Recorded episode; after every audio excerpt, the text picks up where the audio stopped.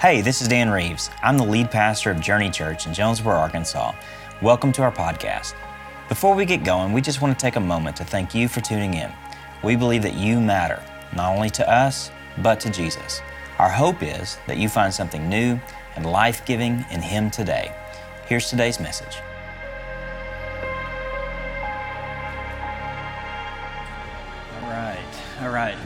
Open up your Bibles if you have them to Exodus chapter 14. Uh, if you're new here or you've been out for part of the summer, we're going through the book of Exodus uh, uh for the duration of the summer, and so uh, we're moving right along. We're in Exodus 14 today.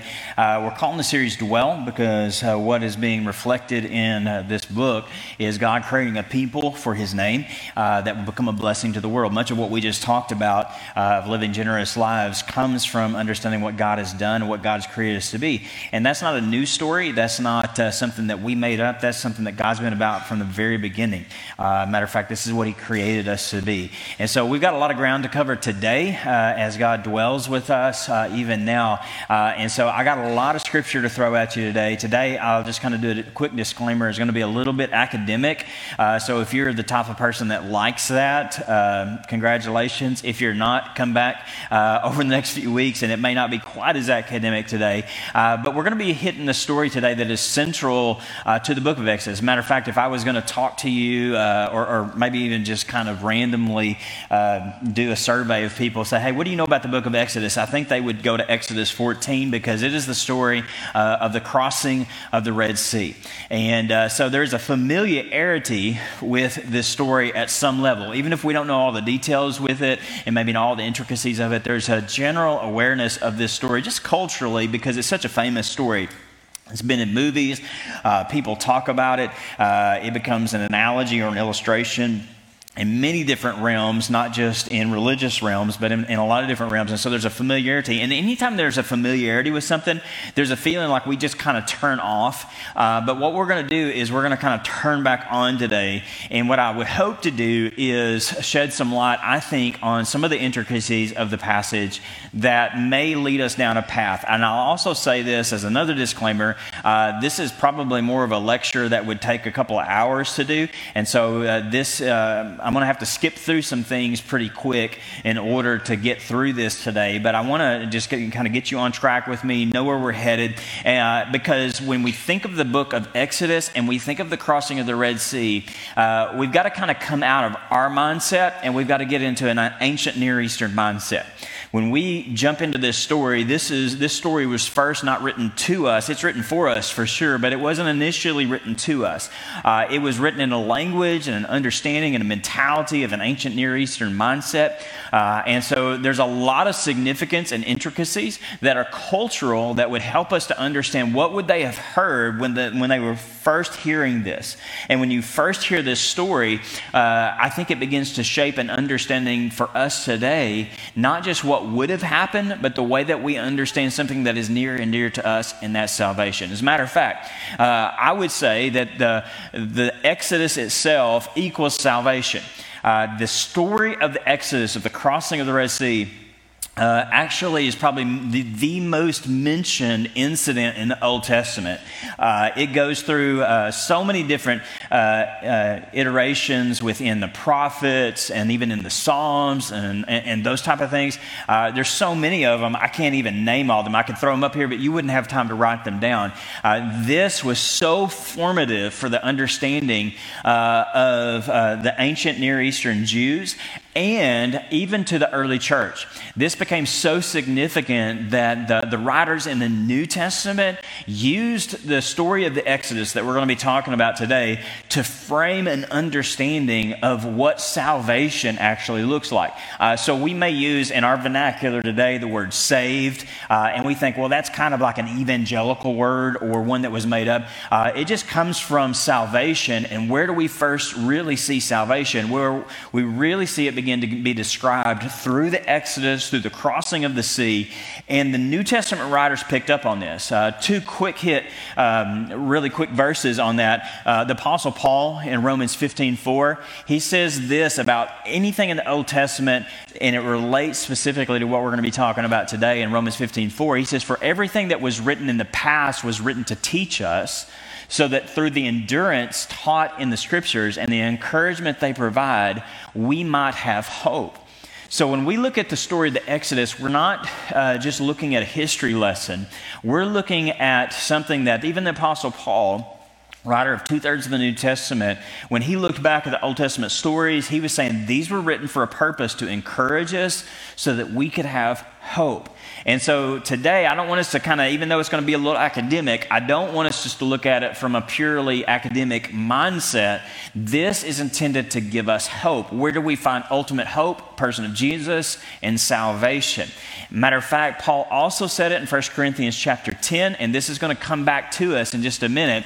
For I do not want you to be ignorant of the fact, brothers and sisters, that our ancestors were all under the cloud and they all passed through the sea. They were baptized into Moses in the cloud and in the sea. Now, this, uh, he goes into saying a whole lot more about uh, the story of the Israelites coming through uh, the sea and all those kind of things. But for Paul, for the early church, for the believers, Peter picks up on it as well, which we'll hit in just a minute. This idea of the crossing of the sea, when they wanted to communicate salvation, this was the go to story for them. This is what they wanted people to understand. And so uh, I think that turns on a, a, couple of different questions. And then the first thing that I want us to point out is two things that when we think about salvation, we're going to look at it as a position, and then we're also going to look at it as a process.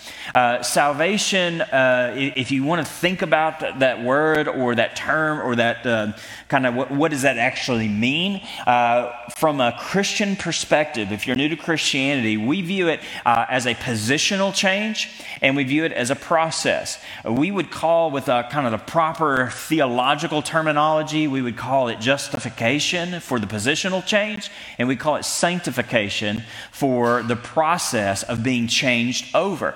And what you're going to see in this passage is you're going to see the full gamut of what salvation looks like as a positional change, and then we're going to see the, the process of change. That what God has to do is He has to initiate, He actually has to give us new life, birth. Uh, he's going to be the prime mover in the whole story. And then what God's also going to do is He's going to walk through the process that we all go through as it uh, pertains to salvation. And so, uh, if you're new to Christianity, this is going to be good for you. If you're uh, not new to Christianity, it's kind of like old hat to you. Hopefully, this conjures some new things and wants you to plumb deeper into Jesus and into Scripture to understand more about what salvation may mean. But let me jump in. We're going to jump in at uh, Exodus chapter 14. We're going to begin in verse 5, and the first thing you're going to see is you're going to see the position change, and it's going to lead into this process. Here's the positional change. When the king of Egypt, that's Pharaoh, was told that the people had fled, Pharaoh and his officials changed their mind about them and said, What, we what have we done? We've led the Israelites, let the Israelites go, and we've lost their services. That's kind of comical. That's a funny way to say that. So uh, he had his chariot made ready, and he took his army with him. Now, uh, just a quick little brief synopsis. What has happened up this point? Well, last week we covered. Uh, the 10 plagues. Uh, remember, Moses had met with God at the burning bush. He'd been sent by God to Pharaoh, the king of Egypt, to say, let my people go, not Moses' people, but God's people. Uh, and there was a whole, uh, uh, basically, a, kind of a sparring match there between Pharaoh and between God. And this sets up a framework, really, for Pharaoh um, basically symbolizing and uh, revealing the opposition to Yahweh, the covenant God. And so we have these two forces, right? We've got Pharaoh and we've got God. But what God has done is He's changed the people's position. He's, uh, he's drawn them out uh, from captivity. What was captivity? Well, it was oppression, it was slavery. That's why it's so funny that it calls, uh, calls it their services. I mean, they were, they were slaves. They weren't like were going to go out and hire somebody else to do this uh, like we would do. Like, well, I don't like their services, so I'm going to do their services. No, this was, uh, this was basically God removing what some estimate to be around 2 million people that were enslaved by the Egyptians. And as they're pulled out, this is synonymous with the positional change that God orchestrates in all of our life. What God does is He takes us out of captivity and He ushers us into freedom. But here's what you've experienced. If, if you would say that you're a Christian today and you really kind of got down to, uh, we were having coffee and we were going to get down to kind of the, the, the nitty gritty details of, of this, you would say, Yeah, hey, I, I know that God transferred me. We crossed over. You know, He delivered me out of sin and bondage. But what I've realized in the last few years, or what I've realized over the last decade for some of us that have, uh, that was a long time ago, is you realize that you're still a work in progress don't you? I mean, you realize uh, that there's some still some stuff that's got to be uh, kind of pulled away, and some new things have to come in. And if you don't see it in yourself, you've at least seen it in somebody else. Uh, you've seen somebody else that uh, uh claimed to be a Christian, that uh, you know, basically they're, they're, they're a follower of Christ, but you're like, man, you can see into them, can't you? The fact that they're not, they haven't arrived yet. You, you're able to see the the weaknesses that they have, the fact that they're still a work in process. Uh, this is what God does in all of us. And, and here's the thing is to understand that when you're delivered out of captivity, uh, when if, if that's in your future or that's been your past when you're delivered out of captivity what begins to happen in your life is uh, the enemy does not go silently into the night uh, it, it's not like he's just throws his hands up and goes, "Oh, you know, I guess I guess that's over with." Uh, I have been re uh, kind of reignited and refreshed as I read this story to realize that there is a cosmic battle that's going on, that there is a there are spiritual forces at work. And we like principles, we like to do lists, we like those type of things. But listen, the church has got to be a place where we fully embrace the understanding that there is a spiritual dynamic there is a cosmic force, uh, and what you're experiencing and I'm experiencing, what we're experiencing culturally right now, what we experience as a church right now, has a whole lot to do with the fact that there is a spiritual battle that's going on. And just the fact that you prayed a prayer and you had a positional change in your life does not mean that there is not an enemy in your life that is warring against you. And so if you're confused by, like, hey, I thought I'd pray a prayer and everything would be okay, listen, that is not the story of salvation. The story of salvation, God positionally changes you and you begin on the process. But in the middle of the process, here's the thing is you have an enemy that is pursuing you. Matter of fact, Jesus said it himself in John 10 10. He said, The thief comes only to steal and to kill and destroy. I have come that you may have life and have life to the full. You see, the enemy that is basically. Um, given as a template in Exodus 14 uh, begins to take shape in our minds to understand that this is the way that the enemy works in all of our lives. Just as the Israelites were pulled out of Egypt and they were running away, it was as if Pharaoh woke up and he said, What have we done? And they got hot on their tracks. They came after them. And this is the thing we have to understand is we're pursuing the future that God has for us there's always something pursuing us. And we have to be mindful and we have to be vigilant and we have to be understanding of the environment that we're in. Uh, and we have to turn that on so that we can be the people that are ready to enter into the struggle. So, as the story plays out for them, see how it takes shape. He took 600 of the best chariots, along with all the other chariots of Egypt, with officers all over them. Uh, the Lord hardened the heart of Pharaoh, the king of Egypt, so that he pursued the Israelites who were marching out boldly. The Egyptians, all Pharaoh's horses and chariots, horsemen and troops, pursued the Israelites and overtook them as they camped by the sea near Pi Hahiroth. I tried, opposite Baal Zephon. Okay? So what's happened? They have moved, and where are they at now? They've got Pharaoh behind them, and we are introduced to the sea in front of them. There are two opposing forces. There is a force behind them, and there is a force in front of them. But what is happening as they see that they look behind them and they're being pursued, and they look at another enemy, the sea that's in front of them, is we begin to see the posture of their heart. Watch what happens in chapter 14, verse 10. As Pharaoh approached, the Israelites looked up, and, they, and there were the Egyptians marching after them. They were terrified and they cried out to the Lord. They said to Moses, Was it because there were no graves in Egypt that you brought us to the desert to die? Now, get this. I mean, you know, they just been delivered uh, out of the situation. And so they, you know, how did that whole thing begin? Uh, well, that, the whole thing began because they were crying out to get out of Egypt. Um, I, have had this happen in my own life many times where I'm in a situation and I'm saying to God, God, get me out, get me out, get me out of the situation. I move into a new situation and it's like I just forgot everything that God uh, has done. And when I begin to forget what God has done, I become uh, consumed with fear about the future. I become consumed about what's next. Uh, I don't know if you've, if you've experienced this, but uh, so much of the fear that we experience is the fear of the unknown. It's the fear of the future. It's fear of what may happen. And it's, it's telling, isn't it, that they look back and they see their past and their past that they've come out of, the captivity for many of us, the sin that we were in, the previous life we lived. Uh, we say, well, I just want to go back there because at least there I knew what was going on. And we have a weird kind of like, we forget what it was really like. We recreate in our minds, a, in our hearts, a different uh, narrative about the past. Why? Because not only are we being pursued, there is a posture in our heart that draws us back to our past.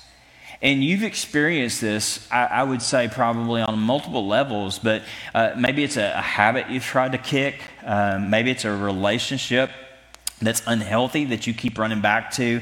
Uh, maybe it's just a mindset that you can't get over. Maybe you just have a critical mindset and you just can't get over it. And you're like, man, I wish I wasn't like that. And you just keep getting drawn back to that. That's because there is a posture in our heart that is drawing us back to what we're being pursued by. And it's a weird deal right? Because we know that when, if, we, if we're logical about it, we look to the past and we're like, man, it wasn't good back there. That's not the way that I should have lived. That's, that, that wasn't good for me. It wasn't good for anybody else. But now, as I'm in this place, I look in front of me and I'm afraid. I'm afraid of what's in front of me. And because of that, I just want to go back to something that I already know. And we stand in a position between two enemies, and the posture of our heart is riddled with fear. And when we are ruled by fear, we cannot operate by faith. When fear is operative in our life, when it is the thing that is the, in, in the controlling place of our life, we can't operate by faith in God. And I think that's probably telling, isn't it? That that's why the enemy loves to keep us afraid. Uh, afraid of the future, afraid of change, afraid of all kinds of things. And they're in a place right now where they're in between these two enemies and they're like, what in the world are we going to do? Matter of fact, they start to question Moses. Uh, what's what they say? What have you done to us by bringing us out of Egypt? Didn't we say to you in Egypt, leave us alone? Let us serve the Egyptian? It would have been better for us to serve the Egyptians than to die in the desert. Now, let me ask you a question, class. Is that what they said? It, it, it, are, is that what is that an accurate recounting of history? Well, some of you are like, yeah, no, I don't know. Is that a trick question? You know, because you're used to trick questions. Well, let's just look back real quick. Because in Exodus chapter 3, verse 7, the Lord said, I have indeed seen the misery of my people in Egypt, showing the heart of God. I've heard them crying out because they're slave drivers, and I'm concerned about their suffering. Go on to the next verse, and this is their response. Moses and Aaron brought together all the elders of the Israelites, and Aaron told them everything that the Lord had said to Moses. He also performed signs before the people, and they believed. And when they heard that the Lord was concerned about them and had seen their misery, what did they do? They bowed down and they worshiped. But what ends up happening is now they've, they've recreated a whole narrative based on their fear. They, have changed the whole thing. And they're, they're saying to Moses, because you got to blame somebody, they're blaming the leader. Like, you know, why'd you bring us out here? Didn't we say, leave us alone? That's not at all what they said. God heard their cry, He responded to their cry. He pulls them out of captivity, puts them in a place right now, and they're afraid of the future. And while they're afraid of the future, they look back, and the posture of the heart is, I want to go back. This is in all of us. This shows us that there is not anything in us that is drawing us to God. There's not anything in us that is saying, oh, I, uh, you know, God, it needs to be in control of my life. We're tr- we, we have so much trouble trusting God, don't we? And so, what we see in this passage is we see this principle introduced. And the principle, you see it in verse 13 and 14 uh, of Exodus chapter 14, and it's the principle of grace.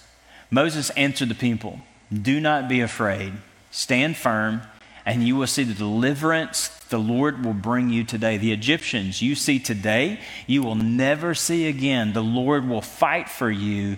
You need only to be still.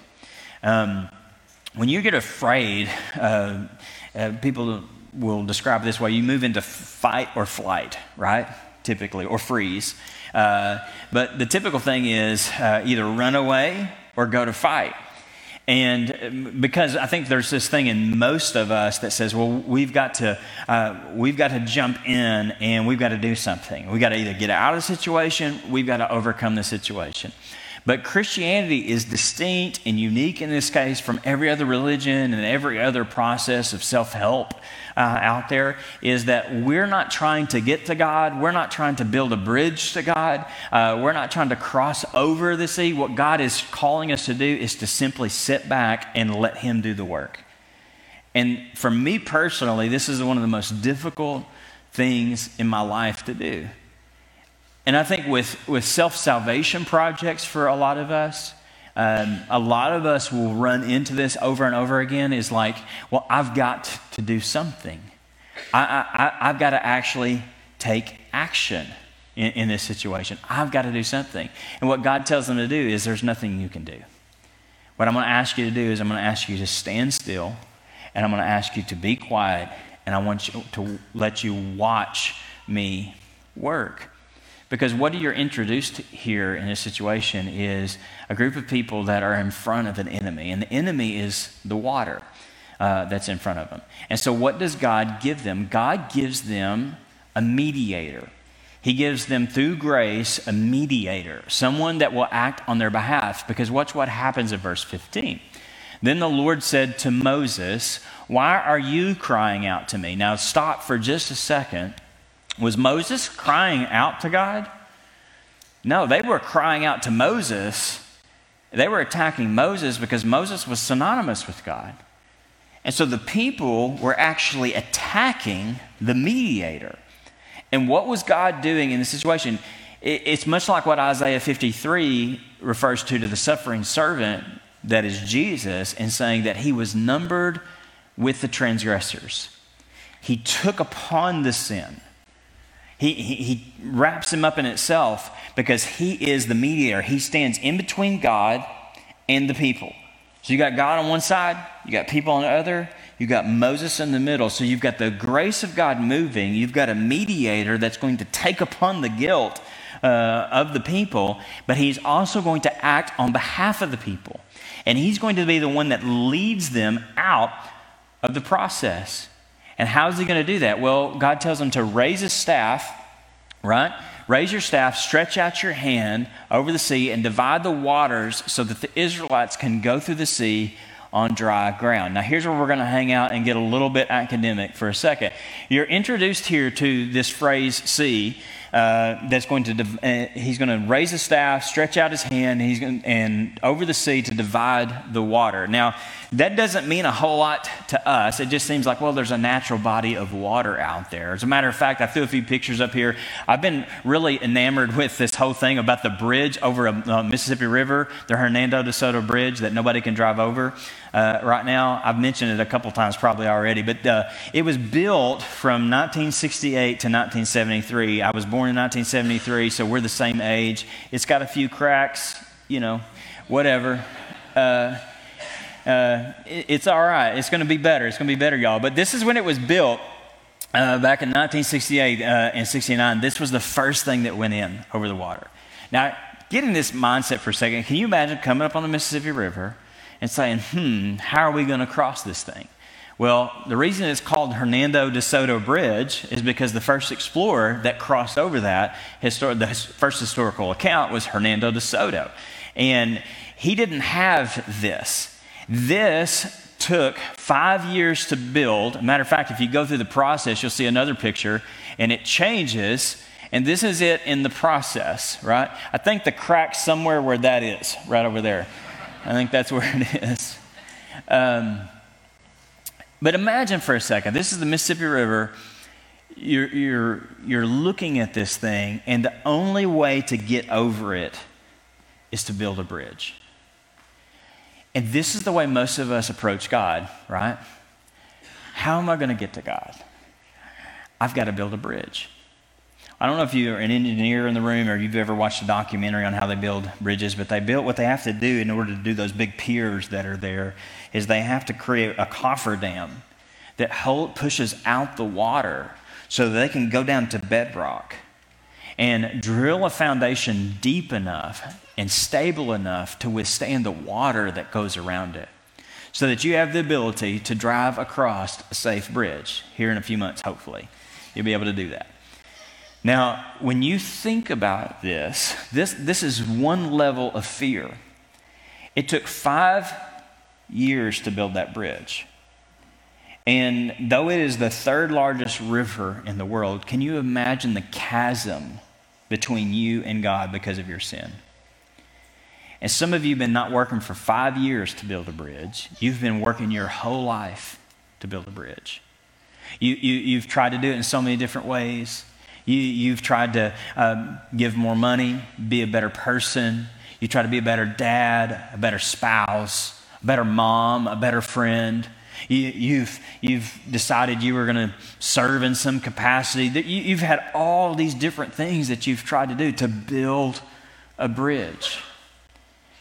And the truth of the matter is, is that when it comes to God, God is saying the way to get over the chasm is not to build a bridge over it, but for God to actually make a way through it.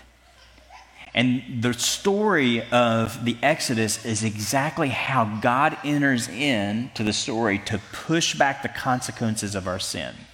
In order to see that in a new light, I want to go all the way back for a second, all the way to Genesis chapter 1. When you get to Genesis chapter 1, which is pretty easy to do, just open your Bible and move past the contents page, and you get to Genesis 1 1 and 2. And the story of Genesis 1 is the story of God entering into chaos and bringing order. Uh, familiar verse. In the beginning, God created the heavens and the earth, and now the earth was formless. Uh, and that's, that word is, uh, it could be translated the wild. Uh, I put the Hebrew word up there for you. Uh, and empty, which is the waste, there's the Hebrew word for that. And I did the phonetical thing if you want to know how to say it. Darkness was over the surface of the deep, and the Spirit, there's the Hebrew word for spirit, Ruach, of God was hovering over the waters. So when, for us, Mississippi River's scary, right? You want that bridge safe. But it took a whole nother level in an ancient Near Eastern mindset, a whole different level of understanding. Uh, it incited a whole nother level of fear. And the reason for that was the waters for them became synonymous with chaos. Uh, it became synonymous the, with the absence of God. And when God, through His Spirit, comes over the waters of chaos, what is He doing? He is attacking the wild, the chaotic, and He's actually creating inhabitants and order within it just a rehash, just a refresher of the way he did that. The first three days of creation, he orders the chaos. So, day one, you've got the scripture references there. Uh, the first thing he does is what? He says, uh, Let there be light. And so, light comes in and it separates the light from the dark. In day two, what happens is there's another separation the waters above from the waters below. So, you have the sky and the sea separate. So uh, you could say the sky or the heavens. God is creating order from these things. And it progresses, right? Because by the time you get to day three, even on the land, now he's not only separated the waters above and the waters below, but now he's separated the water from the land, right? And what did God say at the end of that? Well, in verse 10, he said, It was good. Because God is good God wants to create order out of the chaos. This is what He's about. He's creating a place that is inhabitable. And so by the time you get to the second part of Genesis chapter 1 and he orders it, what actually begins to happen, if you go to the next few days, uh, you begin to see it. Day four, you have the sun, moon, and stars, which has always thrown people off because they're like, well, how did he create light? And then he, he created light before he created the sun and the stars. Well, if you think about it again from an ancient Near Eastern mindset, this was not a, a security cam footage of creation, okay? What, what they were trying to communicate through a literary technique was a theological principle that what does God do? God comes into the chaos, He hovers over it, and with His Spirit, with His breath, He begins to create. And what does He do? He creates an environment and then for that environment, he creates inhabitants. And so day four, five, and six correspond to days one, two, and three. What happened in the first day? Well, he created light and dark. So what does he do? He creates inhabitants on day four, the sun, moon, and the stars to inhabit those environments. And then in day five, remember what happened? The sky above and the, the sea below. Well, then you've got the fish and the birds. And then by the time you get to day six, what do you have? You have animals and humans that, and where do they live? Where do animals and humans live? The land. We are land creatures. And I, for one, am going to agree with God in Genesis 1:31 when He said, "And it was very good," right? Because I've seen some stuff that's in the ocean. I've seen some of those fish. Uh, uh, Rachel was just telling me that they were at the Red Sea uh, on their trip, and the week after they left, there was a shark attack at the exact place they were at the Red Sea. And I was like, that's perfect, right? Because that's why we don't go in the water, you know? And for us, there's a little bit of fear. I mean, if you've ever walked out into the ocean, there's a little bit of feeling like, eh, you know, this is really powerful, and I'm really small. But from an ancient Near Eastern mindset, and from a Jewish perspective, it was deeper than just a natural fear of water. They understood that we were created for land. This is where God put us. This is how God ordered chaos. And so if, if you think about what would the undoing of that be, what would sin look like if it entered in? Well, sin would de, uh, decreate or uncreate what God had created, right? And you see the fullness of that, the undoing of that with the flood. And watch the language of this in uh, uh, Exodus chapter 7. It should be Genesis chapter 7. I think I just typed that wrong. Genesis chapter 7 this is the flood narrative, and I promise this is going to make sense by the time we get to the end. In the 600th year of Noah's life, on the 17th day of the second month, on that day, all the springs of the great deep burst forth, and the floodgates of the heaven were opened up, and the rain fell on the earth and for, for 40 days and 40 nights. Now, typically, when we think about the flood narrative, we think about rain. It just rained for 40 days, but that's not what it says. What it says is it rained for 40 days and 40 nights, but what does it also say? Where's water coming from, class? The ground. And so, what is happening because of the, the, the uncreating caused by humankind's sin?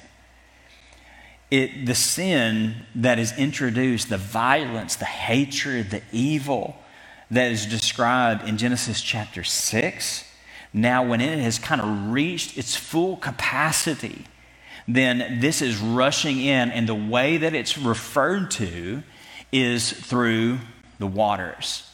And so, if you're wondering why did God, you know, punish, if you want to say it that way, through that method, well, the way that God punishes is God removes His hand, removes what we would call His common grace, to allow the natural consequence of our sin to take place. Uh, if, if there's something going on in your life and you're saying, well, God going to punish me for this? Well, God doesn't have to always actively punish you. The consequence of your sin punishes you.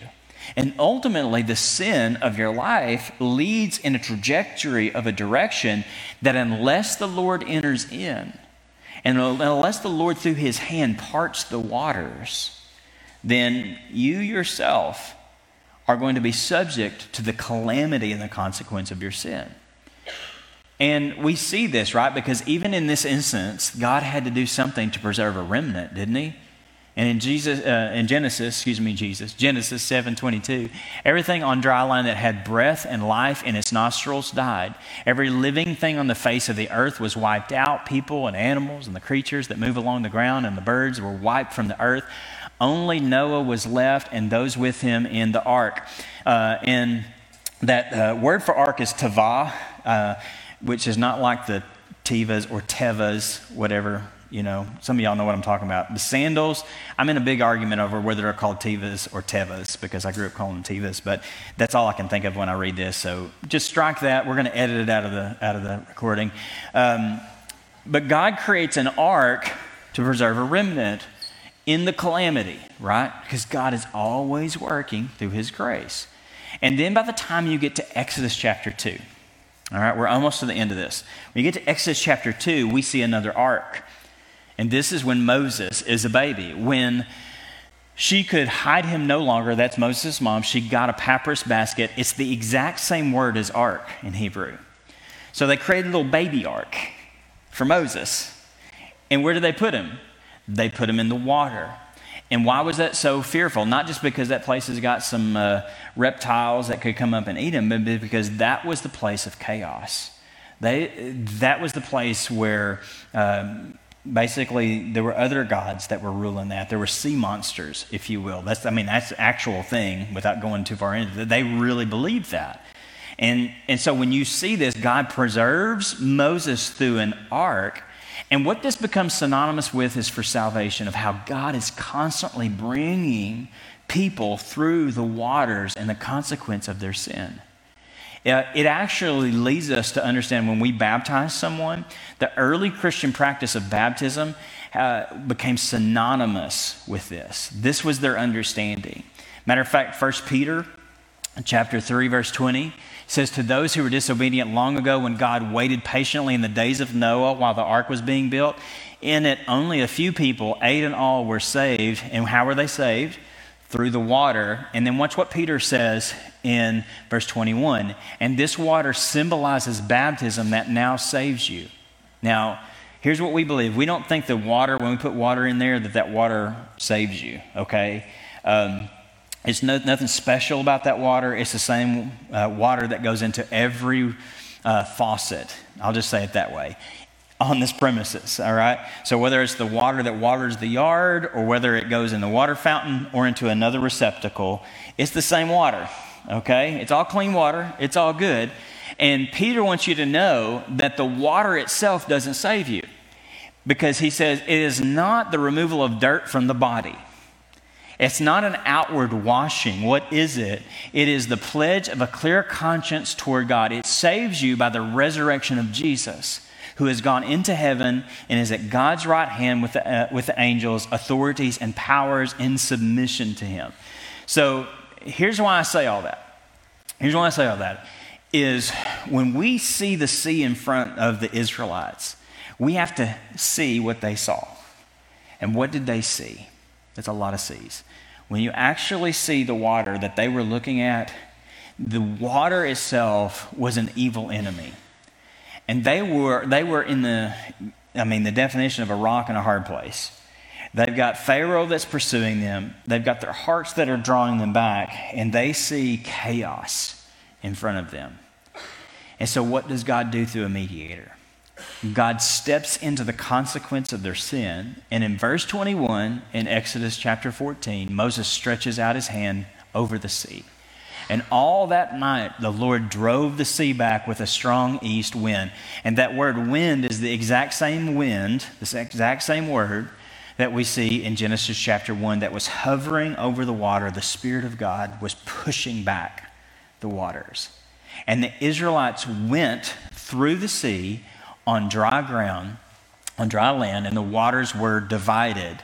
Now, that divided, remember how it all happens in Genesis chapter 1? What is God doing? He's separating, He's dividing, He's pushing back the waters, He's telling them, This is where you belong. This is the power of God. This is what it means to have a God that is in control, that in the midst of our sin, in the midst of our suffering, we have a God that is pushing back the sea. He's pushing back the water. Why? So that we can walk through where we're supposed to walk. Where are we created to walk? On dry ground. That's where He placed us. That's where He took men and women and He said, I'm charging you to create in dominion over all this stuff, to be the images of me within creation and become a blessing for the world. Well, the way the story finishes out in verse 26 and following is this The Lord said to Moses, Stretch out your hand over the sea so that the waters may flow back over the Egyptians and their chariots and horsemen. Moses stretched out his hand over the sea, and at daybreak the sea went back to its place. There's a whole lot in there that I don't have time to talk about. The Egyptians were fleeing toward it, and the Lord swept them into the sea, and it finishes this way in verse 28 and following. The water flowed back and covered the chariots and the horsemen and the entire army of Pharaoh that had followed the Israelites into the sea, and not one of them survived. And at the end of the story, in verse 31, it simply says this. this is where we'll end. And when the Israelites saw the mighty hand of the Lord displayed against the Egyptians, the people, what did they do? They responded this way they feared the Lord and they put their trust in him and they put their trust in Moses, his servant, the mediator. Now, this is the end to this whole thing for today. Is what was God doing back then? It's the same thing that he's doing now. God is delivering us out of our sin. He's walking us across on dry ground. What is our response to that? It is not to build a bridge in order to get to God. It is simply to respond in worship to trust in God and to trust in the mediator that He's provided. Who is the mediator He's provided? Well, Scripture tells us there's only one mediator between God and man, and that is Jesus Christ. Essentially, an easy way to say it is we have a better mediator, we have a perfect mediator. We have not one that just walked through on dry ground, but we had one that actually went through sin for us to usher us into the presence of God, to walk us into the promised land. And so I end all this by simply asking a question. God has promised to do this if you respond. Have you responded to Jesus? Have you put your trust in Jesus? Have you put your trust in his mediator? The one that God's provided, Jesus Christ. I'd like for you to consider that today as we bow our heads, close our eyes as we finish up. Father, we, uh, we come before you and we we realize, Lord, that uh, we stand in, uh, in a place where, unless you intervene because of our sin, the consequence of our sin would overwhelm us. But you promised that before the foundation of the world, that you would provide a sacrifice, you would provide a way, and that though the thief would come to steal, kill, and destroy, that you've come to have life, that we can have life and have life to the full. And Lord, we want to be a place today where we just uh, we resonate with that. We just accept that, and we say, God, we want to own our sin, and we want to stand back, and we want to stand still, and we want to watch you work, and we want to walk from that point onto the dry ground that you've provided before us. And so, God, for the person in here today that does not know you yet, I pray that they wouldn't stop building bridges today, that instead they would trust you. Could you just today, if, if you need to put your faith and trust in Christ, would you just do that right now? Would you just say to God, God, I'm tired of building a bridge. I want to put my faith and trust in your Son, in your mediator.